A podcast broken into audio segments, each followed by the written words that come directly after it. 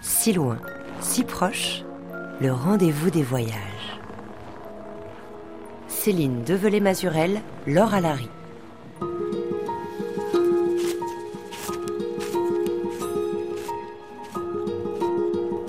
Bonjour à tous. Une grande voix de l'exploration polaire nous attend cette semaine. Une voix jamais mêlée au sifflement du vent dans le grand désert blanc du pôle Nord ou au fracas de la glace qui se brise et s'empile en humoc.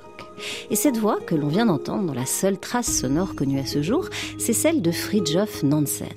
Un homme épris d'aventure, de science et d'idéaux, héros dans son pays, la Norvège, mais aussi dans le cœur de milliers d'apatrides qu'il va contribuer à sauver au sortir de la Première Guerre mondiale, leur conférant identité et dignité avec le passeport Nansen.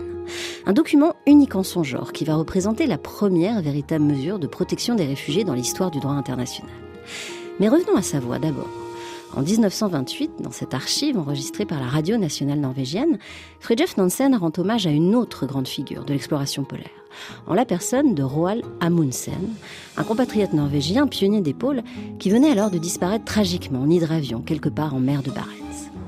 L'heure étant grave, le ton est solennel, sérieux forcément, et en l'entendant, on repense aussi aux images anciennes, nombreuses de Nansen. Des portraits sépia, tout en droiture de notre homme, moustache toujours impeccable, le regard perçant, direct, jamais fuyant, qui laisse deviner une personnalité sûre d'elle, sérieuse, un brin austère peut-être. La chaleur de la voix peut aider à briser la glace et à lever les masques, et c'est ce que nous allons essayer de faire cette semaine avec Alexis Génie, auteur d'une réjouissante biographie du célèbre explorateur philanthrope. Une biographie qui s'appelle Le passeport de Monsieur Nansen, publiée aux éditions Paulsen. Un passeport pour l'aventure, bien sûr. Pour un homme, le premier de tous les problèmes consiste à savoir quel est le travail qu'il doit accomplir sur cette terre. Ce petit problème, je n'ai pas été, quant à moi, capable de le résoudre. J'avais un penchant pour la science. Mais quelle science? C'était la physique et la chimie qui m'intéressaient le plus. Mais le démon de l'irresponsabilité, sur lequel je n'avais guère de prise à l'époque, n'aimait pas le genre de vie qu'exigeaient ses études, et il découvrit un beau jour que la zoologie avait infiniment plus d'attrait. Elle permettait plus de fantaisie, chasser, vivre au grand air. Et un beau jour, la créature irresponsable me souffla de faire un voyage dans l'océan Arctique sous prétexte d'étudier la vie de la faune des régions polaires. J'avais alors 22 ans et ce fut le pas fatal qui me détourna de la vie paisible que promet la science.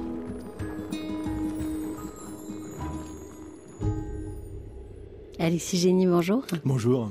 Alors à l'instant, on vient d'entendre euh, une lecture d'un extrait de discours tenu en 1926 par Fridtjof Nansen, bien après ses exploits polaires. Euh, à l'époque, c'était devant des étudiants de l'université de Saint-Andrews en Écosse, dont il venait d'être nommé recteur.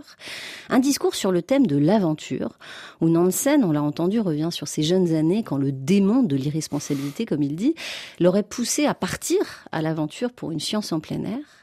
Et on a du mal, Alexis Génie, à croire à ce démon de l'irresponsabilité au sujet de Nansen, tant le, mot, la valeur de responsabilité semble irriguer, charpenter, on pourrait dire, euh, la vie tout entière de cet homme, rigoureux, sérieux. C'est en tout cas ce qu'on perçoit à la fois dans les images et dans sa trajectoire. Vous y croyez, vous, à ce démon? Alors, euh, ça doit être une mauvaise traduction. Euh, je dirais plutôt le démon de l'insatisfaction parce que euh, c'est étrange ce qu'a fait Nansen dans sa vie. Il a fait beaucoup de choses et il a fait beaucoup de choses de façon excellente. Il a excellé en tout. Il a été un petit peu champion du monde dans tout ce qu'il faisait, mais il changeait de domaine régulièrement et il n'arrivait pas à se fixer sur euh, un but. Euh, par contre, à partir du moment où il se fixait temporairement sur quelque chose, il le faisait à fond. Oui, il a été recordman euh, du monde à 16 ans en patinage, champion de, ski en Norvège, euh, de fond, ski de fond. À l'époque, il va d'ailleurs participer à populariser le ski. Alors oui, alors il est champion de Norvège de ski à l'époque où il n'y avait que la Norvège qui faisait du ski. Donc ça veut dire champion du monde. Et c'est avec ses écrits sur le ski qui ont été publiés, qui ont été transmis en Europe, que le ski s'est répandu hors de Norvège. Bien plus tard dans sa vie, il y a la euh, fédération autrichienne de ski qui est venue le voir en disant, vous savez, c'est grâce à vous que nous existons. Voilà, c'est extraordinaire. C'est le type qui a aussi inventé le ski. Donc il excellait en beaucoup de choses. Et pour revenir à cette question de la responsabilité, ce mot euh, revient d'ailleurs, Alexis Génie, au tout début de votre récit, euh, cette fois à propos de la naissance de Fridtjof Nansen euh, en 1861 à Christiania, l'actuel Oslo. Puisque en fait, ce qu'il faut dire, et vous le racontez, il y a un frère qui va naître avant lui, un frère nommé Fridjof, mais qui va trouver la mort à moins d'un an. Et vous écrivez à ce sujet, il était le bon Fridjof, le survivant, celui qui doit réussir à vivre pour effacer la perte. Lourde responsabilité, en bah, C'est toujours cette, euh, ce cas très spécial des enfants qui naissent après un, un frère ou une sœur aînée mort et qui euh, souvent héritent du, prénom du mort et c'est un poids qui traîne toute leur vie. Euh, bon, euh, et là, je pense qu'il y a un nœud, il y a un nœud euh, sur ce sur ce sur ce Fridtjof vivant, ce Fridtjof Nansen, qui devait assurer, qui devait donner satisfaction, qui devait être à la hauteur. Voilà. Et on ne sait pas de quel regard il s'agit, regard maternel sûrement, mais toute sa vie, il a essayé d'être à la hauteur, toute sa vie, il a craint de ne pas être à la hauteur. C'est extraordinaire parce que avec tout ce qu'il a fait, il était plein de mélancolie en se demandant si finalement il n'a pas un peu raté sa vie. Enfin mais c'est ça qui le rend passionnant, c'est ça qui le rend attachant, c'est ça qui le rend romanesque et qui fait que euh, moi ça m'a intéressé de raconter son histoire parce qu'il y a une légende dorée de Fridtjof Nansen. Il a encore sa statue à la SDN à Genève. Mais euh, à, Bergen, il a sa statue, etc. Et tout ce qu'on peut trouver, les, biographies qu'on peut trouver ici ou là, c'est des, géographies incroyables. Vraiment, il est super euh, magnifique, il est extraordinaire, tout ce qu'il fait, c'est bien. Il est sportif, euh, philanthrope, ce que je crois, ce que je crois pas du tout. Mais à partir du moment où il commence à être mélancolique, à douter de lui-même, là, on peut s'approcher de lui, là on peut le comprendre. Là il y a un écho avec euh, nous autres qui sommes des êtres humains normaux. Eh bien, lui il était pareil. Et donc un destin romanesque sur lequel on va revenir. Mm.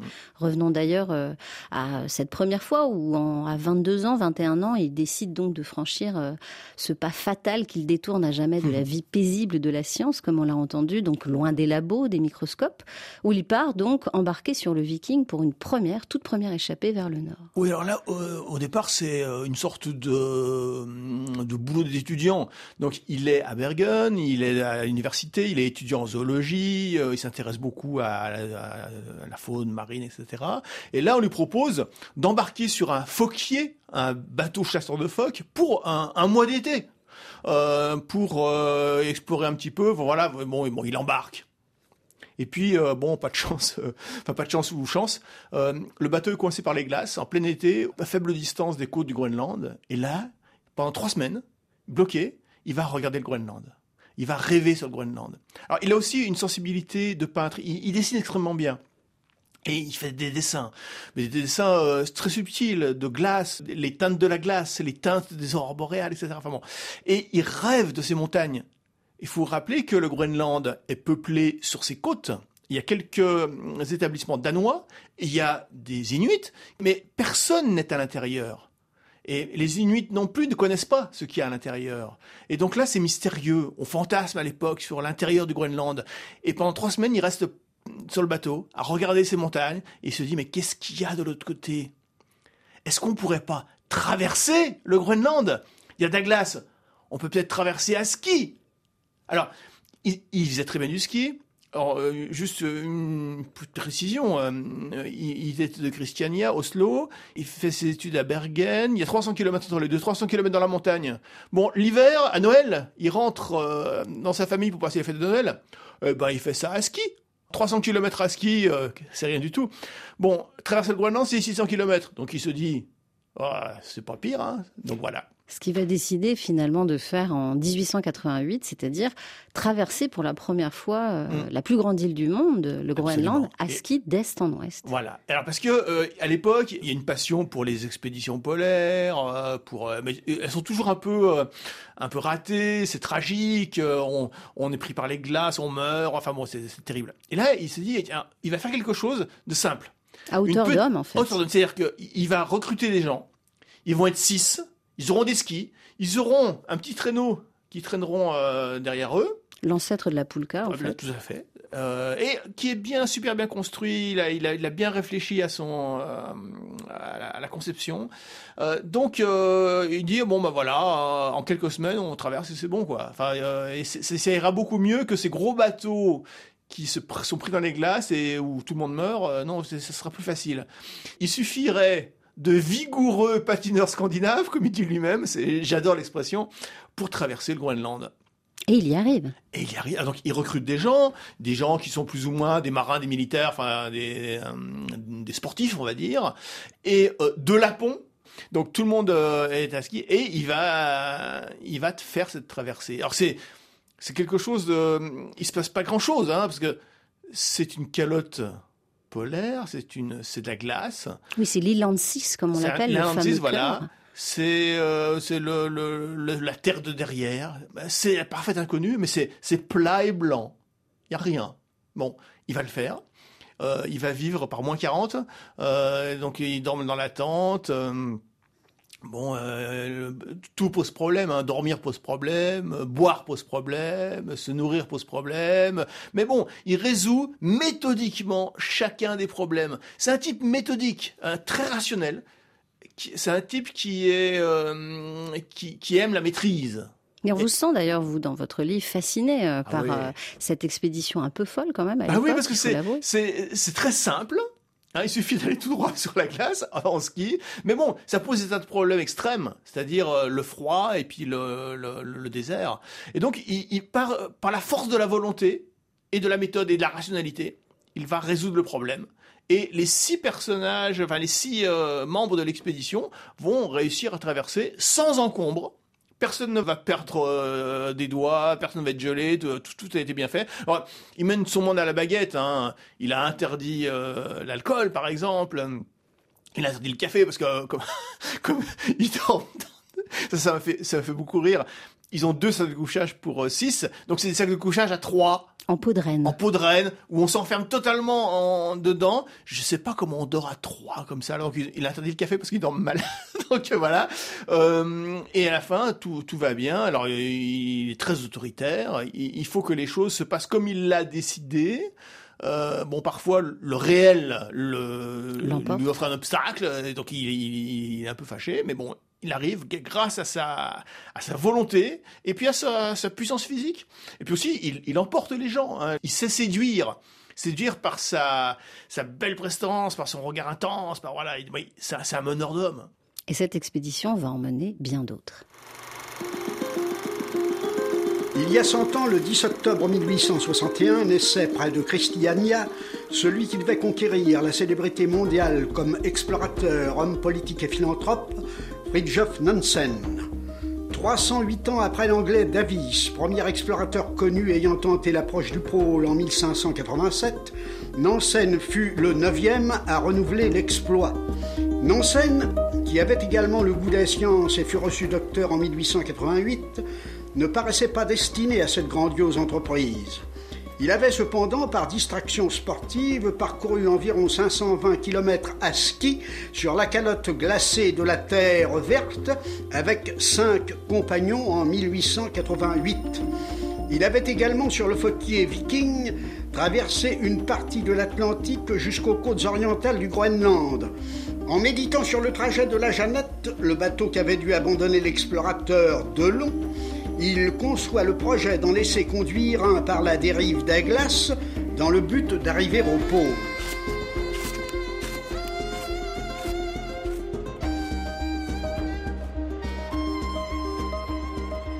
Alexis Génie avec cette archive INA datant 1961 qui rend hommage à Fridtjof Nansen pour les 100 ans de sa naissance et qui reprend, on l'a entendu, le fil de son intrépide existence. On tourne une nouvelle page des exploits de Monsieur Nansen, en route cette fois pour le pôle Nord, à bord du Fram, premier navire à réaliser euh, la fameuse dérive transpolaire. Une dérive, on l'a entendu, dont Nansen a eu l'idée après la découverte des débris de la Jeannette. Mm. un navire d'expédition polaire au funeste destin, broyé en fait par la banquise, et dont une partie de l'équipage va périr de froid et de faim. Racontez-nous cette idée d'abord. Oui, donc euh, la, la, Jeannette, ça fait partie de ces grandes expéditions tragiques euh, qui faisaient frémir un petit peu le public. Euh, la presse relayait ça. Donc euh, ce bateau disparaît, on, on, finit par retrouver les, les corps, le journal de bord qui montre que voilà, ils sont pris par les glaces, broyés par les glaces, ils essayent de s'en sortir à pied, ça marche pas du tout. Enfin bon, ils meurent tous, c'est affreux. Mais c'est un peu le, une sorte de roman gothique un peu qui fait frissonner les gens. C'est vraiment la tragédie des glaces. Et un jour, on va trouver des morceaux de la Jeannette sur la côte du Groenland. Trois ans après, puisque c'était en 1878 que la Jeannette. La Jeannette, elle a échoué, euh, elle s'est brisée en Sibérie, beaucoup plus loin à l'est.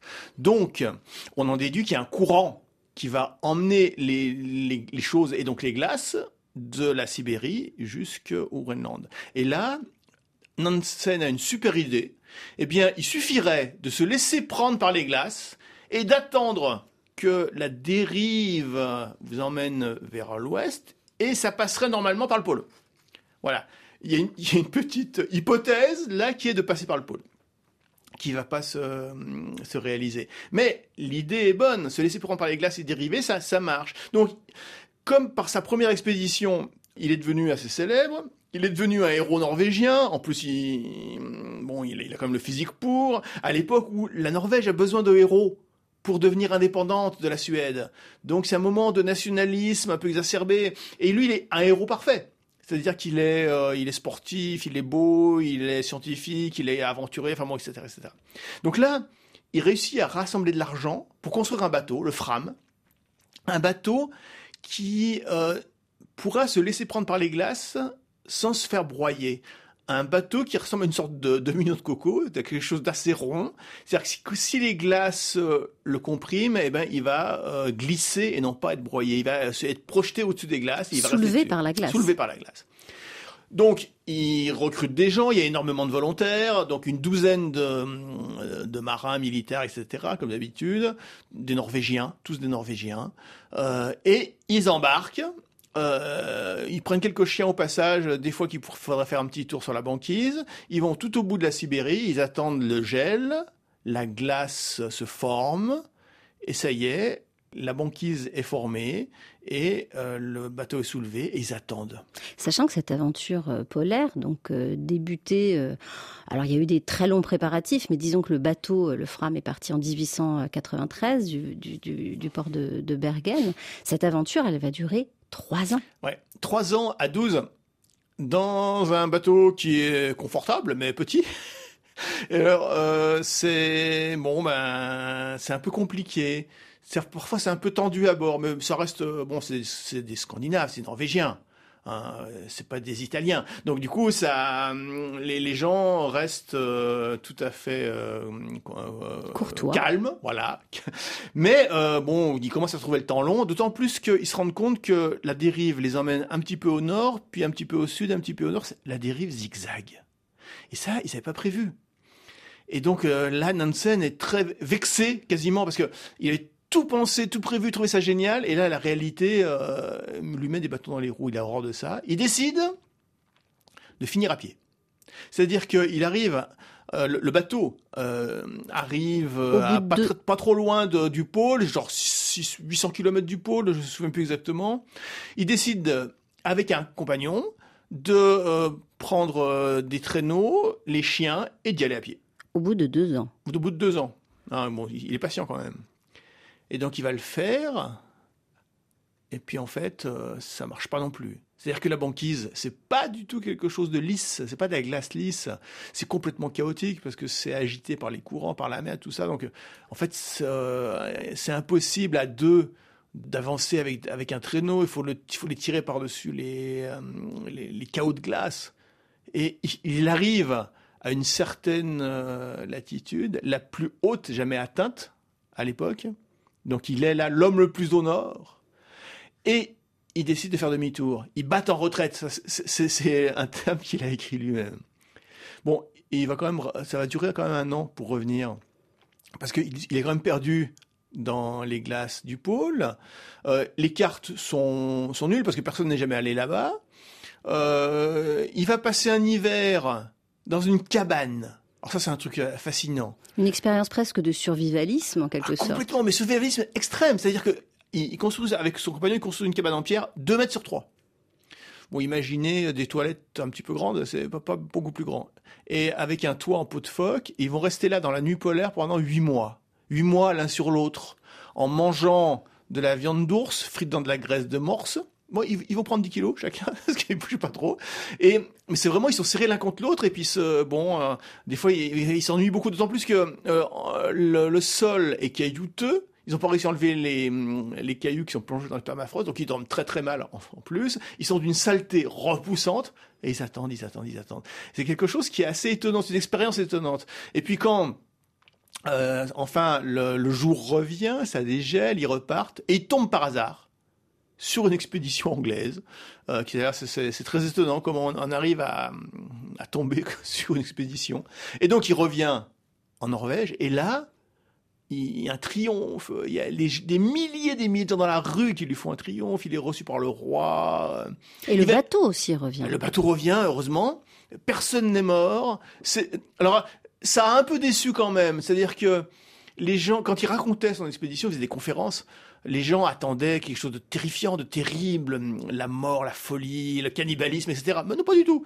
Ils ont été dans leur petite maison euh, flottante, euh, euh, une sorte de, de rêve, de rêve norvégien, de rêve scandinave. De, vous savez, la, je sais plus comment on appelle ça en, en danois, le, le, le cocooning danois, mais euh, simplement. Le. Voilà, c'est ça. Ouais. Et donc, c'est une expédition décevante en termes de tragique. Mais ils sont rentrés tous.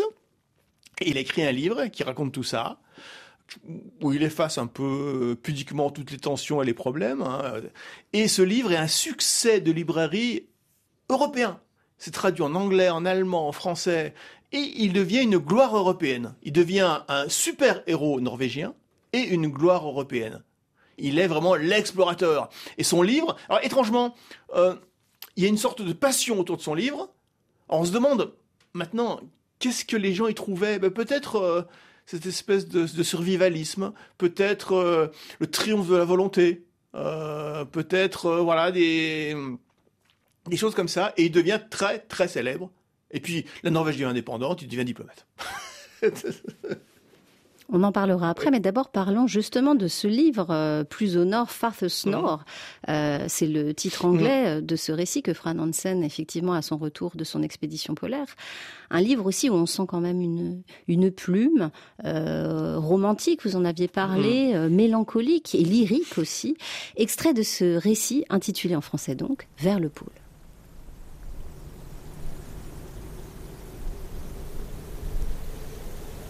Toutes les apparences indiquent que maintenant nous sommes définitivement pris dans la banquise, et je ne m'attends plus à voir le Fram hors de la glace que lorsqu'il sera arrivé de l'autre côté du pôle, dans le voisinage de l'Atlantique. De jour en jour, le soleil décline sur l'horizon et la température s'abaisse. La longue nuit si redoutée de l'hiver arctique approche. La température s'abaisse à moins 15 degrés dans la soirée. L'observation n'indique aucune dérive dans la direction du nord.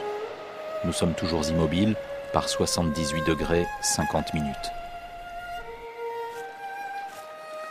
Dans la soirée, je me promène sur la banquise. Il n'existe rien de plus merveilleusement beau que cette nuit arctique. C'est le pays des rêves, coloré des teintes les plus délicates qu'on puisse imaginer. C'est la couleur irréelle. Les nuances se fondent les unes dans les autres dans une merveilleuse harmonie. Toute la beauté de la vie n'est-elle pas haute, délicate et pure comme cette nuit? Le ciel est une immense coupole bleue au zénith, passant vers l'horizon au vert, puis au lilas et au violet. Sur les champs de glace apparaissent de froides ombres bleu foncé, et çà et là, les hautes arêtes de la banquise s'allument de lueurs roses, dernier reflet du jour mourant. En haut brillent les étoiles, éternel symbole de la paix.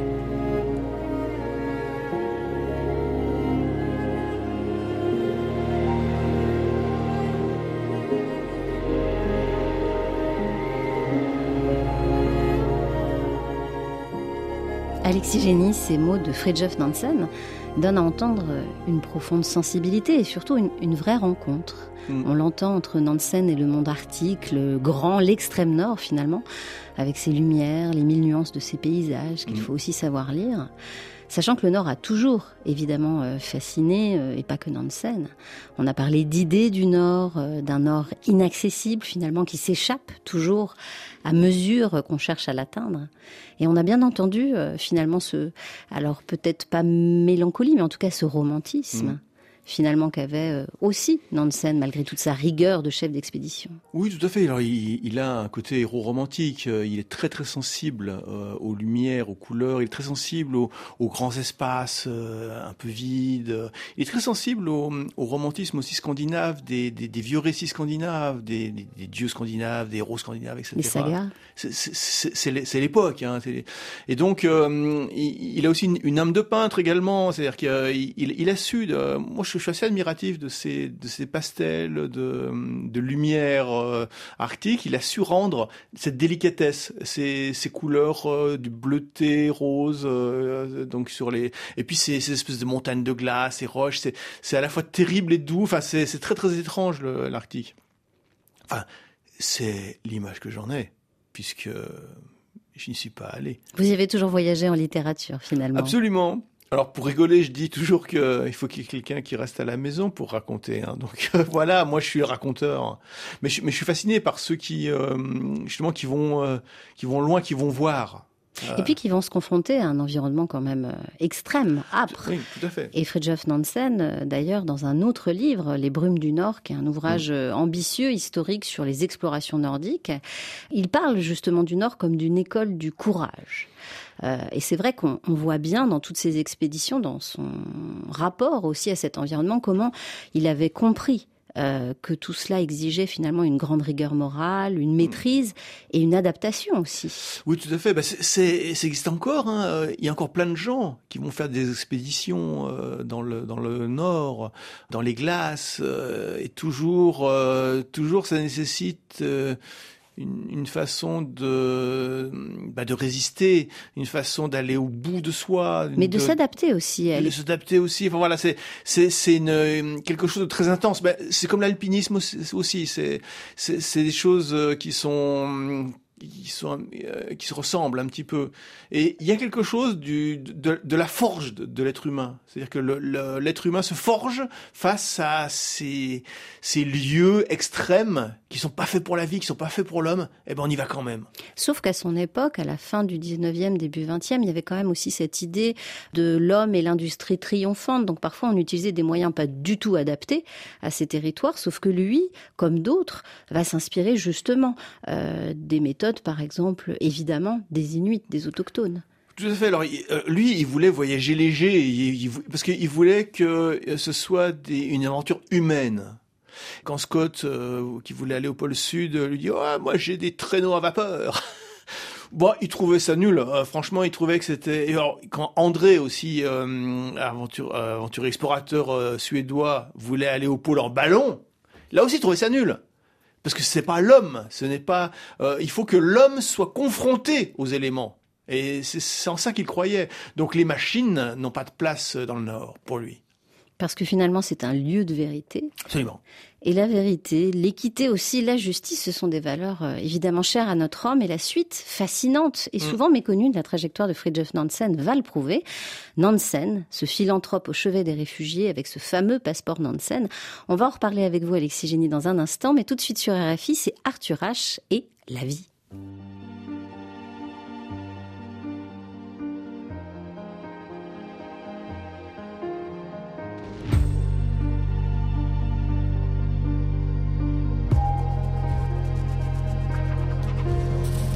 À l'origine, tout résonne, tout resplendit, tout s'illumine, tout s'envole.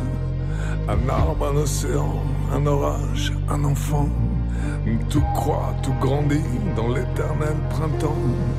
À l'origine, une caresse qui te traverse un regard qui t'éclaire et te protège.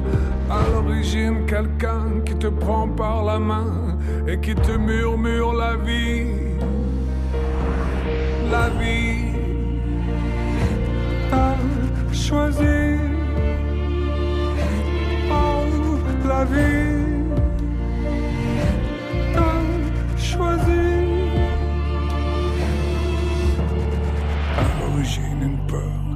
Comme incrustée et qui tourne et qui tourne dans l'absurdité. Un coup mauvais sous ta peau tatouée. Une mémoire malsaine qui t'a contaminé. Et l'amour qui soudain se rétrécit. Et la flamme qui s'éteint, qui s'obscurcit. À l'origine, quelqu'un qui te lâche la main et qui te dit la vie. La vie t'a trahi. Oh, la vie t'a trahi. Vous écoutez Si loin si proche. Pour moi, un homme est grand, pas seulement par ce qu'il a fait, mais aussi par la façon dont il l'a fait. Pour moi, il y a deux très grands noms qui concerne l'exploration polaire. Pour l'Arctique, c'est Nansen, parce qu'après avoir fait des choses exceptionnelles, il a créé, vous le savez, et devant quelles difficultés, le passeport Nansen, grâce auquel des millions d'hommes ne sont pas morts de désespoir, et Shackleton, euh, qui a fait des choses extraordinaires et qui n'a jamais perdu un homme. Donc pour le nord, Nansen, pour le sud, Shackleton. Avec la voix de Paul-Émile Victor, le grand artisan des expéditions polaires françaises, ici capté dans une archivina datant de 1982, on continue de gravir, à si loin si proche, les marches d'un panthéon polaire peuplé d'hommes, à la cuirasse solide et au goût prononcé pour la science et la découverte, à une époque, la fin du 19e siècle, le début du 20e, où les pôles représentaient encore les dernières terres d'inconnus de notre planète. Et dans ce panthéon, on l'a entendu, pour Paul-Émile Victor, le Norvégien Fridtjof Nansen occupe la première place, au nord en tout cas. Mais s'il lui attribue euh, le haut du podium, c'est surtout, il vient d'en parler, en raison du passeport Nansen, un document, une mesure unique, pionnière, sur laquelle on va se pencher à présent. Et on va le faire avec vous, Alexis Génie, vous qui êtes l'auteur d'une biographie parue aux éditions Paulsen, intitulée d'ailleurs Le passeport de Monsieur Nansen. Alors je me demandais, euh, Alexis Génie, ce passeport, ce fameux papier, euh, précieusement gardé, paraît-il, par euh, les familles d'apatrides, ou en tout cas les enfants de ces apatrides réfugiés. Euh, comment vous l'avez croisé, connu, ce fameux passeport Nansen? Oh, parce que parce que moi, je m'intéresse beaucoup à, l'histoire, à la géopolitique, et, c'est quelque chose qui a eu un rôle important dans l'entre-deux-guerres, parce que on a un peu oublié le drame terrible de la fin de la Première Guerre mondiale, avec l'effondrement des grands empires, c'est-à-dire empire euh, ottoman, empire russe, empire austro-hongrois, empire allemand, et des déplacements de population colossaux des réfugiés, des massacres, euh, les gens qui fuient la Russie, des gens qui euh, fuient l'Empire ottoman ou qui sont déportés, enfin, etc. C'est, un chaos total où on meurt beaucoup. Et il y a des gens qui ont perdu leur, leur patrie, leur nationalité, et donc leur passeport. Et comme il y a euh, un refermement des frontières après cette guerre, eh bien on passe pas. Si on n'a pas de passeport, on passe pas. Et il y a des gens qui vont être apatrides. Par exemple, euh, les, Russes euh, qui, ont fui l'Union soviétique, un décret a été signé par Lénine comme quoi, si- s'ils sont en dehors de l'Union soviétique sans autorisation, ils perdent leur nationalité. Les Grecs et les Arméniens de l'Empire ottoman aussi euh, ont- n'ont plus de nationalité puisqu'ils étaient ottomans, mais l'Empire ottoman devient la Turquie et ils n'en font pas partie. Et donc là, nous avons des millions de personnes qui sont sans nationalité, qui sont apatrides. Et ça, ça pose un gros problème parce que personne ne veut les faire rentrer sur son territoire. Oui, parce qu'ils viennent frapper aux portes d'Europe. Bien sûr. Et, et là, donc du coup, nous avons des millions de personnes qui vivent dans des camps, dans des conditions épouvantables, À en Turquie, euh, voilà, en, euh, en Syrie, euh, également dans, comment dire, en Pologne, des pays baltes, etc. Et on ne sait pas trop quoi faire avec ces gens-là. Et là, Nansen, euh, qui avait déjà fait une mission de rapatriement des prisonniers de guerre après la Première Guerre mondiale. Donc il a, par euh, négociation, il a réussi à, à transporter les gens. euh, voilà, mais là, c'était des gens qui étaient des nationaux. Parce qu'on n'a pas dit, il a été nommé président de la délégation norvégienne auprès de la Société des Nations qui a été créée en 1920. Voilà, qui, est l'ancêtre de l'ONU, le premier essai de l'ONU. Euh, et donc là, il s'occupe d'abord des prisonniers de guerre, ça fonctionne. Euh, il a réussi à transporter 400 000 prisonniers, des Russes qui étaient prisonniers en Allemagne, des Allemands qui étaient prisonniers en Russie. Il arrive à les échanger, il arrive à sauver pas mal de monde. Mais là, maintenant, il y a le problème des millions d'apatrides dont personne ne veut. Donc il a une idée géniale eh ben, de leur donner euh, une existence légale, c'est-à-dire de créer un passeport d'apatride. Ça veut dire, c'est pas un passeport d'un pays, c'est un passeport d'humanité finalement. Euh, c'est, on, leur donne un statut. tous les États de l'époque reconnaissent ce papier sous la responsabilité donc de la Société des Nations. On et parle donc de ces 54 pays à peu près, je crois. Oui, mais à l'époque où euh, le monde est, colonisé, il n'y a pas tellement de pays indépendants. Donc l'essentiel des pays européens euh, reconnaissent ce, ce, passeport. Et les gens peuvent passer les frontières. Ils peuvent sortir de ces camps où, ils mouraient à petit feu. Et ils peuvent s'installer en Europe, ils peuvent s'installer en Amérique, euh, ils peuvent euh, refaire une vie euh, loin de cet ex-pays qui ne voulait plus d'eux. Donc ça a été beaucoup de Russes, ça a été beaucoup d'Arméniens, ça a été des Grecs. euh, de, de, qu'on appelait les Grecs d'Asie mineure, de, de, Turquie. Et donc, pas mal se sont installés en France d'ailleurs. Et il y a des tas de gens euh, connus, voilà. Euh, Marc Chagall, par exemple, a profité de ce de ce passeport. Robert Capa, qui ça encore Serge Prokofiev, Igor Stravinsky, Rachmaninov, Nicolas de. Vous en avez parlé, Marc Chagall, Nina Berberova. Nabokov mm, aussi, Onassis. Mm. Et on voit bien effectivement, euh, Alexis Génie, pour aller dans le sens de ce que vous exprimez, que ça va non seulement permettre la mobilité de ces apatrides, et donc aussi façonner, refaçonner la culture ou les cultures en exil, que ce ah soit bah, en France ou en Europe. Absolument. Et alors, euh, aussi, mais ce qu'il faut voir, c'est que ce n'est pas parce qu'il était philanthrope qu'il a créé ça. C'est parce qu'il avait une mission, euh, et il a inventé une solution technique juridique à ce problème euh, pour euh, pour sauver les gens. Parce que il, alors, il, est allé sur place, il est allé voir les camps de réfugiés et il trouvait ça insupportable que des gens vivent dans ces conditions-là. C'était euh, impossible. Donc du coup, il, il a proposé une solution technique juridique qui était ce passeport et ça a fonctionné. Il y en a à peu près 400 000 qui ont été euh, émis. Bon, bah, avec toutes les familles, ça, ça, ça, a fait du monde. Euh, des gens qui seraient probablement morts en masse euh, sans ça. Et donc, parmi eux, euh, on a parlé des grands noms, mais aussi beaucoup d'anonymes, des Arméniens, vous l'avez dit, euh, qui fuyaient le génocide et qui ont trouvé euh, refuge en France, par exemple, grâce mm. à ce passeport.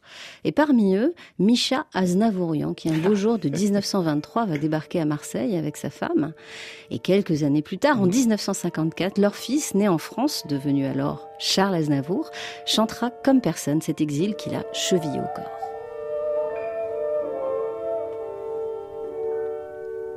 Toutes les gares se ressemblent et tous les ports crèvent d'ennui. Toutes les routes se rassemblent pour mener vers l'infini. Dans la cohue de l'existence se trouve toujours un passant qui n'a pas eu de ligne de chance et qui devint un émigrant. Regardez-le comme il promène son cœur au-delà des saisons. Il traverse des murs de haine, des gouffres d'incompréhension à chaque nouvelle frontière, espérant enfin se fixer. Il fait une courte prière vers ce ciel qu'il a oublié. Regardez-le, il déambule sans jamais savoir où il va marche comme un somnambule et les gens le montrent du doigt. Le monde entier file la haine, le ciel là-haut n'y comprend rien. Les heureux forment une chaîne en se tenant par la main moyen d'entrer dans la danse. Le calendrier a son clan. Si tu n'as pas de ligne de chance, tu resteras un émigrant. regardez-le comme il promène son cœur au-delà des saisons. Il traverse des murs de haine, des gouffres d'incompréhension à chaque nouvelle frontière. Alexis Génie, les Arméniens et Fridtjof Nansen, c'est une histoire euh, forte, une histoire à laquelle d'ailleurs euh, dans votre livre, dans cette biographie aussi romancée, on va en parler, une histoire à laquelle donc vous donnez toute sa place puisque vous émaillez euh, votre biographie de Nansen et ses récits d'expédition à des séquences pour le coup plus quoi romancées vous vous donnez place à une voisine centenaire, Madame Abkarian, pour parler justement de ce fameux mm. passeport Nansen et de l'importance qu'avait Nansen aussi pour les, pour les Arméniens. Oui, puis pour euh, donc tous ces gens qui ont pu être, euh, qui ont pu avoir une personnalité juridique, qui ont pu euh, justement du coup passer les frontières et qui ont gardé ce papier comme une relique. Hein. Il, y a beaucoup, beaucoup de gens, beaucoup de familles comme ça qui gardent ce, ce papier. Et alors bon, c'est vrai que cette Madame Abkarian, je l'ai inventé euh, c'est une, c'est, c'est du roman, mais bon, je suis romancier hein, au départ. Et euh, c'est aussi une façon de parler euh, du, dès le début du bouquin, de parler du passeport, parce que c'est, un peu compliqué de, de parler d'Hansen parce qu'il est double. Il y a l'explorateur polaire, il y a le diplomate. Mais le diplomate n'a eu lieu que parce qu'il y a eu explorateur polaire. Et on se souvient d'explorateur polaire que parce qu'il y a eu le diplomate. Donc euh, il fallait dire euh, deux moments de sa vie très différents en, en même temps. Et le roman peut ça. Et donc en 1922, Nansen va euh, aussi, en raison de ce passeport et tout son engagement diplomatique, recevoir le prix Nobel de la paix. Après quoi, progressivement, il va se retirer de la diplomatie internationale. Mais il va continuer quand même de rêver, euh, même à 68 ans, à un survol euh, des pôles par avion qu'il ne fera pas. Et finalement, en 1930, son cœur le lâche. Et derrière lui, il laisse le souvenir, alors vous en avez parlé, d'un héros façonné par la légende nationale norvégienne. Il aura d'ailleurs des obsèques nationales, dignes d'un roi, vous écrivez. Et puis reste aussi euh, ses cartes, ses récits d'exploration, des relevés scientifiques en pagaille, ce passeport, bien sûr, et toutes ces lignées familiales qui lui doivent, pour ainsi dire, la vie. Il y a le Fram aussi, qui est exposé euh, encore aujourd'hui euh, en Norvège. Et puis ses idées, évidemment, à commencer par euh, la grande idée jugée au départ saugrenue, qui est celle de la dérive transpolaire et qui aujourd'hui est toujours d'actualité. Depuis deux jours, un vent violent balait l'Arctique avec des rafales à 40 nœuds. En eau libre, à quelques kilomètres au sud, une forte houle s'est formée. Elle a fini par rattraper la zone de glace sur laquelle le bateau s'est échoué. En quelques minutes, la banquise s'est brisée comme un miroir. On amène un bateau à la lisière de la glace parce que Tara n'est pas un brise-glace. Mais en fait, l'idée, elle n'est pas nouvelle. Euh, Fridtjof Nansen, euh, entre 1893 et 1996, a engagé un bateau qui s'appelait le Fram dans une dérive transpolaire. Euh, à l'époque, on ne savait pas du tout ce qu'était l'océan Arctique. Il fallait découvrir ce qu'était le pôle nord de la planète. Et donc on a repris cette idée, alors euh, plus de 100 ans plus tard, effectivement dans un contexte complètement différent, avec euh, des technologies modernes, des satellites qui tournent autour de la Terre, mais avec une idée, derrière la tête qui était euh, de mettre un bateau comme, comme le Fram au cœur de la dérive transpolaire pour aller faire des observations que les satellites ne peuvent pas faire et qu'il faut absolument qu'on essaye de, de, collecter. La dérive transpolaire euh, a beaucoup accéléré par rapport au Fram, qui lui a mis trois ans pour faire cette dérive, alors qu'il a fallu euh, un peu plus d'un an et 15 mois exactement à, Tara pour faire cette, dérive transpolaire, en passant beaucoup plus près du nord en plus que, que, le Fram. donc une dérive écourtée, euh, une banquise qui dérive beaucoup plus rapidement qu'il y a un siècle.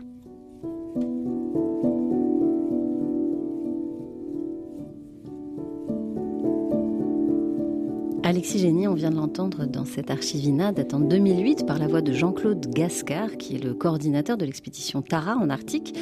On a entendu que Nansen a fait des petits et qu'on continue de dériver, si je puis dire, dans son sillage.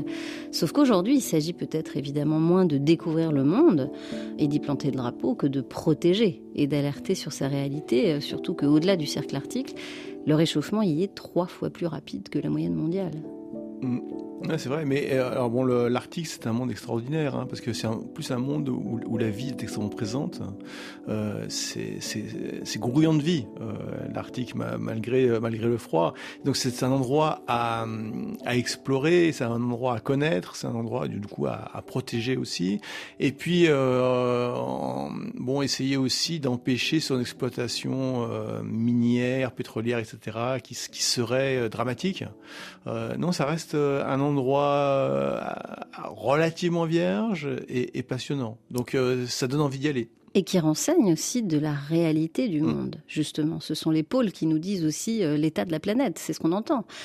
Et effectivement, on pense mm. aussi à la question des réfugiés, puisque finalement, dans ce contexte de réchauffement climatique, il y aura de plus en plus de réfugiés climatiques. Et on pense là aussi à Nansen et à son fameux passeport. Ah, c'est vrai que euh, bon, les, conditions sont un peu différentes parce que la, bon, les apatrides, euh, c'est quelque chose qui qui n'est plus censé exister puisque l'ONU euh, a décidé que on ne pouvait pas créer des apatrides. Euh, donc, mais par contre maintenant il y a énormément en effet de réfugiés, de gens qui il y a un statut des réfugiés qui justement est héritier. De voilà, cette tout à fait. Et donc c'est un petit peu différent, mais je crois qu'il a entamé une réflexion euh, qui euh, continue parce que ben, le, le, drame continue.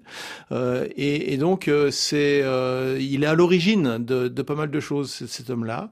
Et c'est bon ça valait le coup de raconter son histoire d'autant plus que bon c'est c'est un personnage hautement romanesque. Hautement romanesque et en même temps et c'est bien ce que vous avez dit c'est que aussi c'est un homme avec ses failles c'est pas le héros sans peur et sans reproche. Et on sent vraiment, et c'est ça la conclusion peut-être aussi de, à la fois cette émission et puis de votre livre, c'est de comprendre comment finalement on a voulu bâtir euh, une grande statue, ériger une statue, et finalement ça n'était qu'un homme. Oui, c'est un homme, et c'est bien mieux. Et, je pense que le roman est fait pour ça. C'est-à-dire que le roman est lucide comme, euh, comme type de récit. Et donc, euh, on, a envie de donner euh, dans le roman à la fois toutes les dimensions d'un homme, à la fois son côté héros, son côté extraordinaire, puis son côté très normal, voire ses, états d'âme, ses mélancolies. Jusqu'à la fin de sa vie, il se demandait s'il n'avait pas loupé sa vie quand même. Euh, et puis même son prix Nobel, il disait mais pourquoi on m'a donné ça? Pour ça que j'ai fait par hasard alors que j'aurais préféré avoir un prix Nobel de médecine ou de, de sciences. bon, et, et, et ça, ce côté insatisfait, c'est passionnant. C'est un homme normal. C'est un homme normal euh, avec quand même euh, des, des, capacités extraordinaires. On en revient finalement, Alexis Génie, à ce démon de l'insatisfaction. Absolument. Alexis Génie, merci. Merci. Je rappelle le titre de votre livre, Le Passeport de Monsieur Nansen, un livre publié aux éditions Paulsen. À signaler aussi que votre précédent livre, consacré à John Muir, le naturaliste visionnaire américain, est sorti en France en édition de poche, mais aussi en BD, toujours aux éditions Paulsen. Des éditions Paulsen qui nous emmènent depuis des décennies dans l'épaule, avec notamment aussi une magnifique version illustrée de Vers l'épaule, le grand récit de Fridtjof Nansen. Merci à la Sonothèque de RFI et à l'INA pour leurs archives. Merci à Sébastien Gédor pour ses lectures et David Mereb et Marthe pour leur traduction du norvégien au français. Céline Develay-Mazurel, Laura Larry, on vous salue, chers auditeurs. Rendez-vous la semaine prochaine, même jour, même heure et même planète pour d'autres voyages. Tout de suite, place aux nouvelles du monde sur RFI, votre radio mondiale.